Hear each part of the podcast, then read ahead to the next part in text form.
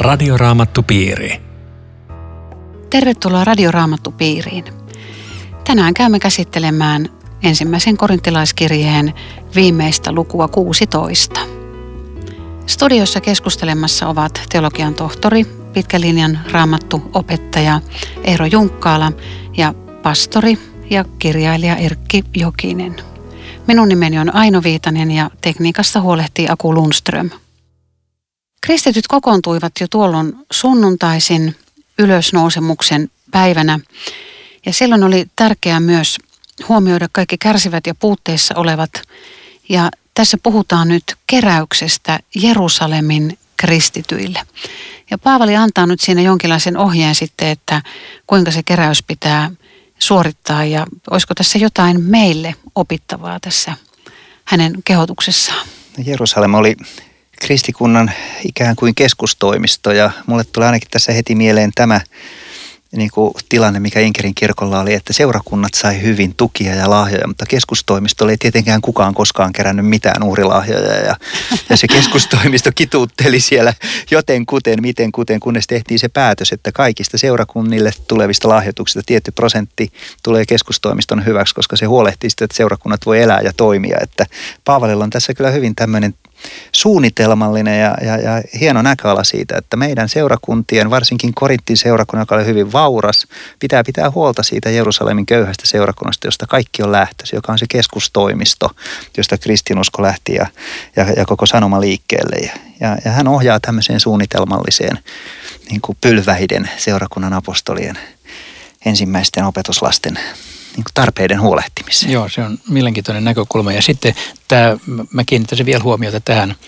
minkä sä aina sanoit tuossa ohimennen jo, että sapatin jälkeisenä päivänä, että aika usein sanotaan, että sunnuntai tuli kristittyjen pyhäksi päiväksi vasta 300-luvulla, kun toi tuli valtiokirkoksi kristinusko, mutta, tai valtion uskonnoksi, mutta ne ihan alusta saakka rupesi kokoontuun sabatin jälkeisenä päivänä, eli sunnuntaina. Toisin sanoen sunnuntain juuret on ylösnousemuksessa. Kyllä.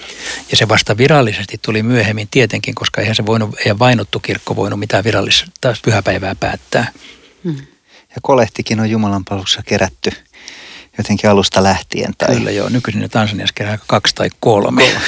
Ai Tässä voisi olla hyvä ajatus, että näin vaikeina taloudellisina aikoina järjestössäkin, että pari kolme. No Paavali tässä näyttää nyt ihan niin kuin itsestään selvänä edellyttää, että jokainen antaa säännöllisesti sen oman lahjansa ja sen oman varallisuuden mukaan.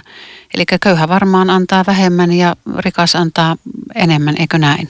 Progressiivinen oli tämäkin systeemi, että näin ilmeisesti on, että kaikille sen mukaan, mitä voi antaa, niin. jotta kaikilla olisi mistä ottaa. Joo, kaikkein perusteellisin antamisopetushan Uudessa testamentissa löytyy toisin korintilaiskirjan luvuista kahdeksan ja yhdeksän, mutta ei mennä nyt sinne. Mutta siellä on just toi henki, minkä sä sanoit, että, että kukin antakoon sen mukaan kuin voi. Siis ei ole mitään sellaista pakkoa, että pitää antaa tietty määrä ja iloista antaa ja Jumala rakastaa.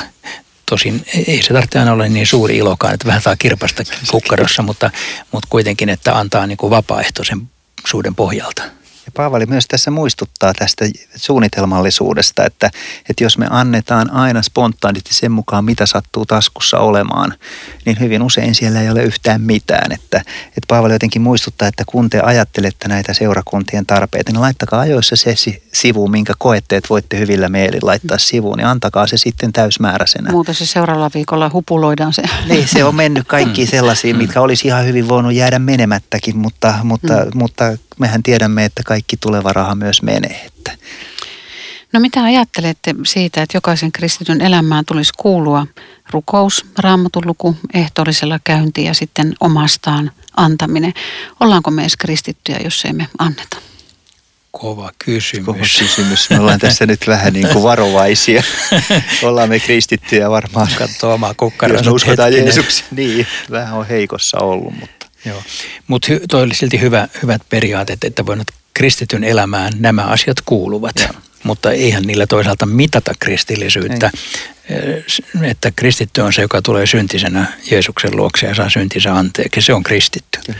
Mutta nämä kaikki kuuluu kristityn elämään ja pitäisi kuulua ilman muuta. Ja siitä on tämän luvun yhteydessä hyvä muistuttaakin. On, on. Ja kymmenykset kuuluu Paavalin aikana seurakunnassa aika luonnollisesti siihen elämäntapaan, että, että kun kristitty jotakin hyvää sai, niin hän siitä kymmenenneksen antoi Jumalan valtakunnan työhön. Ja senhän takia tämä systeemi pysty toimimaan. Että eihän näin suuri lähetystyö olisi ollut mahdollista niin olemattomin varoin, mitä siellä olisi ollut käytettävissä apostoleilla ja Paavelilla itselläänkin ja, ja, ja muutamilla muilla. Että vaikka Paavalikin teki itse töitä, mutta kyllä tämä homma perustui siihen, että ihmiset halusivat, että sanoma menee eteenpäin ja uhras siihen. Ja kyllä, kyllä tänäkin päivänä monet kristilliset tahot lakkaisi toimimasta sillä hetkellä, kun ihmiset lakkaisi uhraamasta. Se on vaan näin. No usein kuulee sanottavan, että, että mistä sen tietää, meneekö ne rahat ja se, jos haluaa avustaa, niin voiko sitä tarkistaa mitenkään, että ne menee sinne oikeaan kohteeseen? Tähänkin Paavali otti kantaa, että, että valtuutatte henkilöt viemään sen Jerusalemiin. Mä lähden itse mukaan, jos on tarpeen. Niin. Ja Paavalille tämä oli ihan yhtä tärkeä asia kuin tämän päivän ihmisille. No mutta ja... jos mä nyt en voi lähteä sinne jonnekin, mihin mä nyt haluan niin antaa. Sen takia niin... sä valitset semmoisen lähetysjärjestön, johon sä voit luottaa ja, ja jonka sä tiedät, että toimii ja jonka työn hedelmät myöskin näkyy. Että mä uskon, että, että, että lähetysjärjestöissä kyllä, kyllä pidetään huolta siitä, että apu menee kyllä perille niin hyvin kuin ikinä mahdollista. Että tämä on toisaalta myöskin helposti semmoinen, että mä en viittis antaa. Mun pitää keksiä joku hyvä syy. No se on tämä, ettei se kuitenkaan se apu mene perille. Joo, ja joskus lähetysjärjestöjen puolelta tulee tämän tapainenkin ongelma, että ihmiset, jotka antaa, haluaisi tietää, että kenelle se siellä maassa menee ja saada valokuvan siitä, että se mun kolikkoni meni perille. Mm. Se on taas pikkusen turhaa individualismia, koska, koska tota, mm. lähetysjärjestöt kerää niihin tarpeisiin, joihin on, jotka työssä ovat ja mun mielestä me voidaan luottaa suomalaisessa systeemissä siihen, että Jumalan valtakunnan työssä olevat organisaatiot hoitaa tosi hyvin asiansa, ja. että ne, ne rahat menee sinne, minne tarkoitettu. Ja meillä on aika hyvä valvonta. Se, mitä Paavalikin tässä ikään kuin antaa ymmärtää, että on tärkeää, että siinä on valtuutetut henkilöt mukana. Niin kyllä luottamusta tässä kyllä voi melkein rohkaista kokemaan. No Paavalilla oli matkasuunnitelmia tässä. Hän ei aikonut jäädä, jäädä ollenkaan paikoilleen – Ai pääse... Paavali vai? Ei todellakaan. että, että hänellä oli suunnitelmia, mutta, mutta mit, mitä suunnitelmia hänellä oli ja toteutuko ne? Ainakin se tulee vastaan, mikä tuli apostolien teossa, että Efesoksen seurakunta oli Paavalille jotenkin erityisen läheinen. Ja se kirje Efesolaisille on myöskin jotenkin henkii tätä seurakunnan ja Paavalin läheistä yhteyttä. Että siellä, ja se oli se seurakunta, jonka hän viimeisenä myöskin hyvästeli ennen Jerusalemin lähtöään. Ja ja siinä on ollut joku sellainen paimenen ja seurakunnan välinen syvä yhteys. Joo, ja sieltähän hän, hän lähettää tämän kirjeen. Ja. Mutta kun sä kysyit näistä suunnitelmista, niin välillä hän joutui muuttamaan suunnitelmia joidenkin syiden takia, josta aika mielenkiintoisesti hän itse sanoo, että sairaus tai jokin syy esti. Ja Luukas kirjoittaa apostolien teossa, että pyhä henki esti. Ja se oli sama asia. Mm. Eli pyhä henki käyttää meidän sairauksiamme ja mokauksiamme kääntääkseen meitä Jumalan suunnitelmaan. Tämä on tosi mielenkiintoinen näkökulma ja tosi tärkeä. Voisiko tästä ajatella semmoisen rohkaisun tästä jakeesta yhdeksän? Paavali tässä sanoo, että minulle on avautunut laaja ja lupaava työmaa. Tosin myös vastustajia on paljon. Eikö vanha käännö sillä sanonut, ja vastustajia on paljon, ikään kuin se oli yksi ja sama ajatus, että se oli Joo. jotenkin niin. minusta niin kuin vielä. Joo, mutta että, että se lohdutus tässä, että, että onko aina näin, että siellä missä evankeliumi menee eteenpäin, niin vihollinenkin on siellä sitten niin kuin aktiivisena kärppänä paikalla kyllä se jossain määrin on näin, vaikka ei sitäkään voi sääntöä tehdä. Että jos, jos kukaan mua ei vastusta, niin sitten mä oon väärässä. Mutta, äh, mutta, mutta syytä herätä. mutta kyllä, tota, kyllä tämä niin kuin jollain tasolla pitää paikkansa, että, että silloin kun Jumalan valtakunnan asiat oikein lujaa menee eteenpäin, niin kyllä tulee, aina tulee reaktiot. Että kyllä se on, on jonkinlainen sääntö. Hmm. Että sen, koska saatana tietää tämän jutun ja, ja käy, käy ympäri niin kuin kiljuva jalopeura, kyllä se lähtee vastustamaan. Ja sen takia ainakin näin päin on hyvä ajatella, että vastustus ei ole merkki siitä, etteikö tämä olisi Jumalan Aivan. työtä. Mm. Ja se joskus omassakin ja henkilökohtaisessa elämässä huomaa, että kun joku tilanne tai joku juttu on ollut erityisen siunattu, niin sitten sen jälkeen tulee joku semmoinen vastoinkäyminen tai harme, joka niin kuin romahduttaa vähän sen tunnelman ja, ja tuntuu, että se oli niin hieno se juttu ja nyt ei niin kuin auto käynnisty tai No ehkä nyt tämä on vähän pieni esimerkki, Joo, romahdutukset voi olla vähän isompia. Siitäkin voi ajatella, että se on sitten kuitenkin Jumalan sallimus, että ei Näin mä just ajattelen, Näin mä just ajattelen, että näin. ne on monesti niitä, että riisutaan pois Joo. siitä, että ei, ei, ei tämä ole niin kuin omaa työtä eikä tämä tarkoitettu omaksi kunniaksi, vaan tämä Jumalan valtakunnan työtä ja olisi omalla paikallasi. No tässä Paavali isällisesti haluaa pitää huolta Timoteuksesta ja, ja en tiedä sitten, että halveksittiinko Timoteusta sitten hänen nuoren ikänsä vuoksi vai jostakin muusta syystä, mutta Paavali tässä nyt sitten niin kuin varmistelee, että kenenkään ei pidä halveksia häntä. Ja mulla heräsi tästä semmoinen ajatuskulku, että mitenkä me suhtaudutaan uusiin nuoriin seurakunnan työntekijöihin, että olisiko tässä mm. jotakin keskustelun paikkaa? Se on tosi, tosi hieno näkökulma. tärkeä näkökulma, koska kyllähän en mä tiedä, onko se siis suomalaistyypillistä, semmoinen jonkinlainen lievä kateuden poikainen aina, jos joku menestyy paremmin kuin minä, tai, tai sitten semmoinen, että itse pitäisi päästä vähän korkeammalla rappusella olemaan. Että kyllä, kyllä tässä olisi paljon valvomisen paikkaa ja semmoista niin kuin Jumalan edessä kyselemistä, ettei lähtisi polkemaan toisia. Tai, tai nimenomaan näin päin, että nostaisi toisia. Siis se olisi aivan valtava lahja, jos kaikki, kaikki haluaisi nostaa toinen toistansa esiin ja rohkaista. Ja se tulee tässä myös Paavalin suhteessa Apollokseen, joiden välillä ajateltiin, että on joku kilpailu, että kumpi Joo. on suurempi. Niin tässäkin hän jotenkin korottaa just tämän Eeron äsken mainitseman ajatuksen mukaan Apollosta ja kovasti kehottaa Apollosta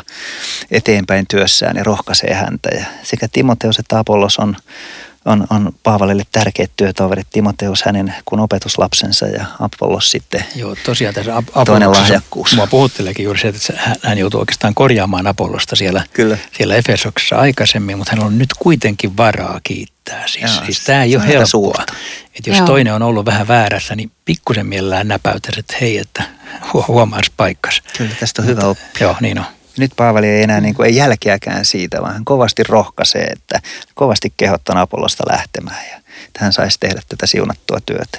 Tämäkin on niin kuin sitä Paavalin kohtelijasta, että hän ei avaa sitä, että miksi Apollos ei nyt pääse. Mm. Hän sivuuttaa sen, että tulee sitten toisen kerran, mutta että niin kuin tätäkään hän ei aukase. Että hän... Tämä ei ole mikään juorulehti ei, tämä kirja. Ei, mm. joo, että oh, todella niin kuin hienoa, hienoa käytöstä. Mutta toi Timoteuskuva vielä, niin, niin toi, mitä, mihin aina kiinnitit jo huomioon, että et, et niin kuin miten me voitaisiin kokeneena kristittyinä ja kauemmin seurakunnassa olleena jotenkin nähdä, kun tulee nuori innokas ihminen, joka tuntuu meistä, niin kuin, että tulee vähän raamit kaulassa ja täynnä intoa, että se ensimmäinen kommentti, että kyllä säkin tässä vielä näet, että miten rankkaa työtä tämä on. Ja, tämä on jotenkin niin, kuin niin, niin tylsää, että sen sijaan, että jotenkin ajattelisi, että ihana kun joku jaksaa innostua. Ja toi innostaa mutkin vielä, että, että tota, tästä mäkin innostun. Et jotenkin niin kuin, tätä varmaan Paavali joutuu pikkasen Timoteuksen kohdalla niin kuin, niin kuin toisillekin kirjoittaa, että muistakaa Timoteuksen, in, siunatkaa sitä intoa. Ja Paavalillekaan tämä ei ehkä ollut ihan luonteenomaista.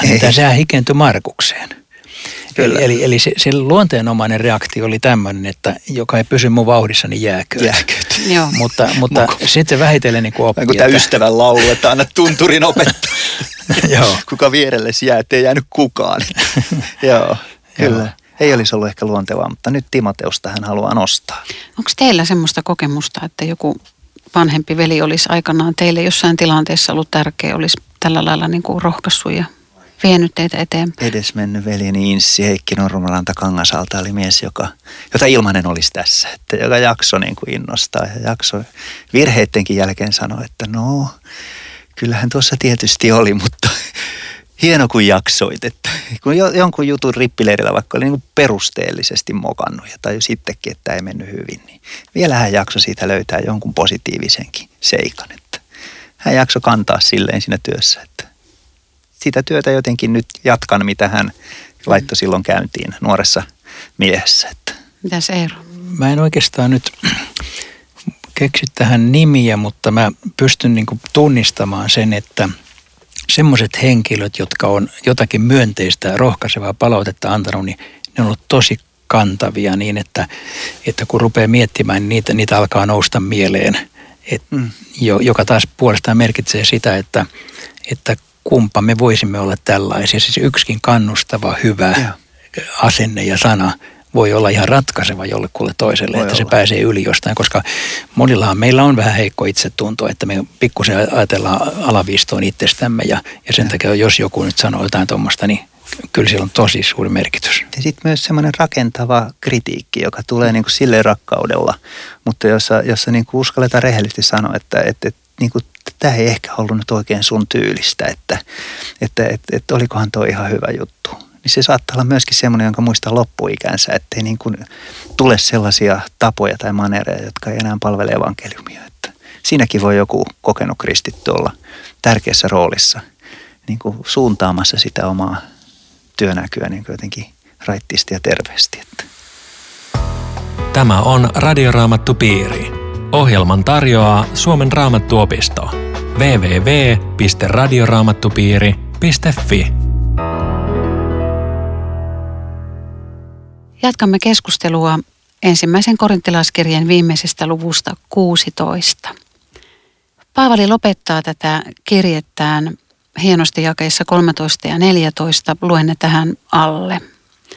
Valvokaa, pysykää uskossanne lujina, olkaa urheita, olkaa vahvoja.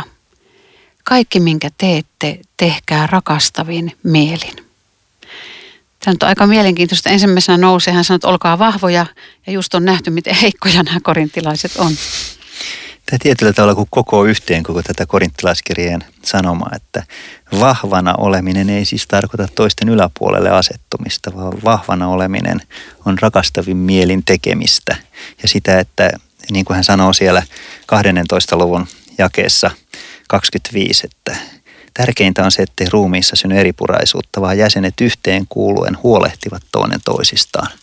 Tämä on Paavalin jotenkin puhutteleva näky seurakunnan elämästä, että se vahvuus, urheus, rohkeus ja usko tulee erityisesti näkyviin siinä, että kaikki tehdään rakastavin mielin. Ja mua puhuttelee sekin, että kirjeitteensä aluissa ja lopuissa hänellä on varaa rohkaista ja kehottaa ja kannustaa ja, ja niin kuin sanoa, että rukoilen teidän puolestanne ja hyvin teillä menee ja antakaa mennä edelleen. Että, että sillä on tämmöinen asenne, että vaikka se joutuu tässäkin näpäyttelemään itse asiassa korintilaiskirjassa enemmän kuin juuri missään muussa Joo. kirjassa näpäyttelee vähän seurakunnasta, niin silti sen perusasenne on tämmöinen, että hei, te olette hyvä porukka, menkää eteenpäin. Te olette Jumalan seurakunta tässä kaupungissa, kukaan muu ei ole sitä. Yeah. Ja nyt tällä, tällä porukalla te hoidatte tätä valtakunnan asian Korintissa.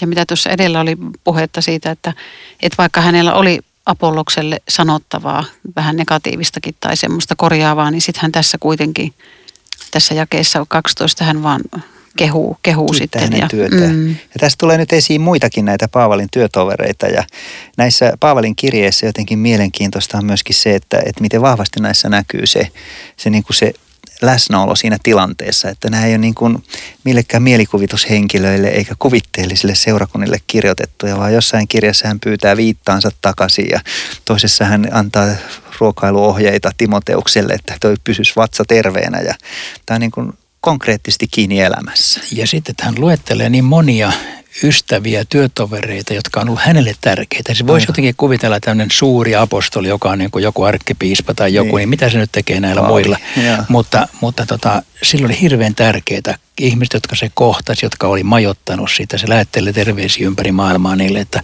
muistakaa pysyä uskossa ja kiva, että olette vielä olemassa. Kiva, että olette olemassa. Hän rakensi tässä yhteyttä ihmisiin, joita hän oli matkalla kohdannut. Säkin Eero ollut vähän tämmöisellä matkalla Tansaniassa tässä justiin? että No niin, tapaamassa, Tapaamassa ystäviä niin, että siellä tunnettiin ja, ja muistettiin ja tervehdittiin. Kyllä. Mä kiinnitän huomiota tämä Stefanas ja hänen perheväkeensä, jotka on ensi hedelmä täällä Akajassa. Ja, ja kovasti sitten Paavali kiittää tätä perhettä hyvien tekojen vuoksi. Ja jotenkin hän tuo esille sen, että, että tämänkaltaiset ihmiset, niin ne on ansainnut sen kiitoksen, joka tulee sitten ystävien taholta, että, että se ei ole mitenkään vähäpätöinen asia. Musta olisi kiva kuulla joku tilanne teiltä, että milloin jonkun uskonveljen vierailu teidän luona on ollut teille erityisen merkittävä. On näitä ollut monia tilanteita, jossa ystävän kohtaaminen on ollut, kun olisi elpynyt takaisin elämään. Että Paavalia lohdutettiin Tiituksen tulolla ja näiden, näiden ystävien näkemisellä ja Mulle tulee täm- näin päin esimerkki jostain syystä nyt tähän mieleen, että yksi työkaveri oli kerran pois rivistä vuoden verran joistain syistä. Ja sitten mä kerran tulin soittaneeksi hänelle, että mitä sulle kuuluu. Niin hän jälkeenpäin sanoi, että sä olit ainoa, joka sen vuoden aikana soitti ja kysyi, mitä kuuluu. Mä oho, kiva, että tuli soitettua. Ihan kiva, että tuli soitettua, joo, voi, joo, voi meitä. Joo. Voi meitä. Joskus oli tapana, muistan Kangasalan seurakuntanuorissakin, että jos joku ei ollut kahteen nuorten iltaan ollut paikalla, niin joku nuorista soitti ja kysyi, että mitä sulle kuuluu, miksi et ole käynyt nuorten illassa. Tai että, että eihän sulle ole mitään tullut hankaluuksia tai muuta. Että musta se oli jotenkin hirmu tärkeää. Tosi että, hyvä käytäntö. Että ensinnäkin se oli se viesti, että mut, mun poissaoloni on huomattu, että mä en ole ollut siellä vaan täytteenä. Ja toisaalta se, että, että, että mua muistetaan ihan pelkästään se, että että muistettiin, että ja, ja siellä oli vielä semmoinen 120 nuorta, että se joukko oli aika iso, että voisi ajatella, että siellä nyt yksi kaksi Oho. on sinne tai tänne, mutta tota... Tosi hyvä käytä. Mutta jos jokainen huomioi niin kuin yhden, niin, niin jokaisella muutama. Tulee. Niin, niin. Aivan, joka vähän niin kuin pieniä soluja, että on viisi, kuusi sellaista läheisintä ihmistä, että jos yksi heistä on poissa, niin joku niistä jäljellä olevasta neljästä muistaa, että... Ollapa, ollapa suomalaisissa seurakunnissa tämmöistä käytäntöä. Edelleen, joo, mutta Kangasallahan voi olla edelleenkin. Mä en nyt ollut vähän aikaan siellä, että... joo. Siellähän on hyvää seurakuntatoimintaa nuorten joukossa edelleen. No Paavali tässä sanoo vielä näin kauniisti, että tervehtikää toisianne pyhällä suudelmalla. Minkälainen historia tähän liittyy, tähän pyhään suudelmaan? Osaatko Eero sanoa? Se on ollut jonkinlainen tervehdys. Me emme edes tiedä, onko se ollut jonkinlainen Aivan. poskisuudelma tai joku Joo. tällainen, että, jota ehkä tänä päivänä taas vastaisi joku kättely tai vastaava. Että on kysymys, niin kuin täällä on aikaisemminkin ollut, erilaisista seurakunnissa olevista tavoista, että vaikka tässä on melkeinpä käskymuodossa, niin se kirkko ei ole siitä ottanut sellaista käytäntöä, että kaikkien pitäisi suudella mm. toisiansa edelleen kaikissa tilanteissa, vaan että on ymmärretty, että tämä on yksi tapa osoittaa mm. lämmintä tota, läheisyyttä ja tervetullut mm. toivotusta. Niin jos mä oikein ymmärrän, niin, niin aikanaan miehet on antanut miehelle poskisuudelman ja naiset naiselle. Voisiko tätä nyt ajatella, että, että tämä korvaisi meidän nykymessussa tämän rauhan tervehdyksen? Tämä päinvastoin, että rauhanterveys on korvannut tämän. Että. Niin, niin joo. joo, siis, joo. Kyllä. Niin, miksei, miksei. Siis justi joitakin tällaisia erilaisia tapoja, joilla, joilla kohdataan toinen toisemme jollain tavalla, että tulemme kohdatuksi. Mutta sitten joku taas ei niinku tykkää siitä yhtään, että haluaa olla anonyyminä yksin mm. siellä penkissään, niin, niin tota, mitä te sanotte tämmöisestä se, seurakunnasta? Se on suomalaista, Joo, mutta sallittakoon. sallittakoon senkin saa anteeksi ilman muuta. Että se on osa meidän identiteettiä ja joku sanoi, että, että muuten uusi jumalanpalvelus on ihan hyvä, mutta siinä pitää niin hirveästi osallistua, että se vanha oli parempi kuin sai vaan istua. Että, niin. että ehkä, se on, ehkä tämä on myöskin, myöskin suomalaista, että, että, että suomalaisilla herätti lähinnä niin kuin huvittunutta kauhua tämä neuvostojohtajien niin kuin tämmöinen suulle suuteleminen, joka niin kuin jostakin vanhoissa neuvostokuvissa tulee vahvasti esiin, kun korkeat neuvostojohtajat tapasivat toisensa nimenomaan miehet niin, ja suuteli toisiaan niin kuin hyvin, hyvin niin kuin jotenkin intensiivisesti. Ja tämän suomalaiset korkeammat johtajat joutuvat opettelemaan idän käynneillä. En tiedä, onko he sen täältä löytäneet, mutta, mutta tota, se ilmaisee jotakin sellaista kiintymystä, läheisyyttä ja toinen toisessa arvostamista, johon meillä ei tarkempaa tietoa enää ole. Hmm. Koskettaminenkin olisi aika tärkeä asia. Hmm. Kättelyssähän se tulee, mutta että se jollain tavalla sen, että mä hyväksyn sut nyt tähän. Joo, hmm. sopivuuden rajoissa, niin. Mitä tarkoittaa maranata? Se on tässä suomennettu Herramme tule. Se on, ilmeisesti se on ollut tällainen huudahdus, tällainen ja. rukoushuudahdus, jollaisia on nyt sitten... Halleluja. Halleluja, ja, niin, joo, joo, ja, ja äh, Tansaniassa ne sanoo Buona Jeesu asi fiue. Kiitos Herralle. Se tulee joka käänteessä, joka paikassa. Että on olemassa tämmöisiä oma erikielisiä. Venäjäksi, Gospodi Herra armaada. Kyllä, mutta tämä on hieno huudailus siinäkin, että se muistuttaa, että me kristityt ollaan Kristusta odottavia, uskovia, että et, et, useinkin, useamminkin saisi olla huulilla se, että Herra, tule kansasi kesken. Aivan, se muistuttaa Jeesuksen tulosta. Ja, ja sehän on yksi kristillisen kirkon tuntoverkki, että me odotamme Jeesuksen paluuta takaisin. Joo. No nyt ensimmäinen korintilaiskirje on, on käyty läpi ja, ja tietysti toivomme ja odotamme, että, että siellä raamatupiirissä kovasti sitten keskustellaan tästä ja luetaan omassa kodissa omaa raamattua. Mitä haluaisitte vielä sanoa kaiken kaikkiaan tästä ensimmäisestä kirjeestä kuulijoille? Kaiken siteeksi tulkoon rakkaus on jotenkin tämän kirjeen yksi semmoinen niin kuningasajatus, että Se tulee siinä 13. luvussa hyvin vahvasti siinä tutussa avioliitto-tekstissäkin, jolla ei avioliiton kanssa alkuperäisesti ole mitään suoranaista tekemistä. Tulee monessa luvussa esiin se ajatus, että, että seurakunta rakentuu ensinnäkin Jumalan rakkaudesta Kristuksessa ja sitten keskinäistä kunnioituksesta. Että sen eteen kaikki se tehtävä työ on Jumalan valtakunnan edistämistä. Tämä kirjahan on siitä mielenkiintoinen, että siinä käsitellään hirveän monia ongelmakohtia.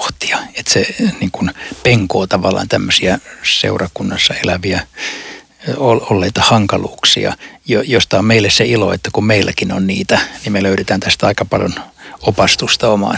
Mutta just toi, minkä sä Erkki sanoit, on tietenkin se päävire, että juuri tällaisena, siis kauhean erilaisina, meidän pitäisi olla yhtä, ei kaikki samaa mieltä kaikista asioista, mutta niin, että me halutaan rakentaa yhteyttä, kunnioittaa toisiamme ja, ja nähdä pienissä aluissa Jumalan työtä ja ihmisten hapuilevassa uskossakin ihan oikeata uskoa ja, ja kunnioittaa tätä toisissamme, niin se, se olisi kyllä melkoinen viesti, jota, jota tämä korintilaiskirjakin kyllä, kyllä kertoo meille. Sietää toistemme heikkouksiakin, niin kuin hän toisella kirjoittaa. Että.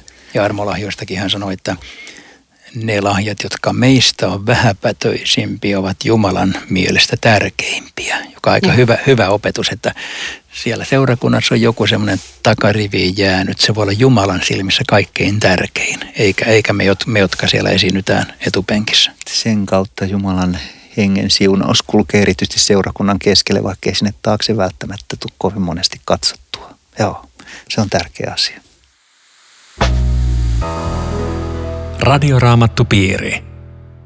Kiitos veljet ja kiitos kaikille kuulijoille. Nyt ollaan tämä matka saatu käydä jälleen yhdessä läpi ja, ja jos Herra suoja elämme, niin sitten seuraavaksi tartumme roomalaiskirjeeseen. Siinä onkin kirjeiden kirje taas edessä. Että. Ja kehotamme, että perusta viimeistään nyt oma raamattupiiri ja, ja lähde kanssamme matkalle. Siihen riittää ainoastaan kaksi henkilöä, niin piiri on jo pystyssä. Voit lähettää meille ilmoittautumisia ja myöskin kysymyksiä ja vinkkejä, kommentteja osoitteella aino.viitanen at sro.fi tai postikortilla Suomen raamattuopisto PL 15 02701 Kauniainen. Päätätkö Eero nyt tämän jakson vielä rukouksen? Me kiitämme Herra sinua siitä, että olemme saaneet tutkistella sinun sanasi näiden viikkojen aikana ja tämän yhden sanankohdan kautta. Me rukoilemme, että antaisit siunauksen, sanastasi tulevan siunauksen kantaa meitä tulevina päivinä. Lahjoittaisit meille sitä uskoa, joka heijastuu näistä teksteistä, Jumalan luottamista kaiken heikkoutemme ja keskeneräisyytemme keskellä. Kanna ja rohkaise meitä luottamaan sinuun kaikkina elämämme päivinä. Kiitos siitä, että saamme tänään uskoa kaikki syntimme anteeksi annetuiksi ja itsemme sinun käsiisi. Siunatkoon ja varjelkoon meitä, kaikki valtias, kolmiyhteinen Jumala, Isä, Poika ja Pyhä Henki. Aamen. Radioraamattupiiri. www.radioraamattupiiri.fi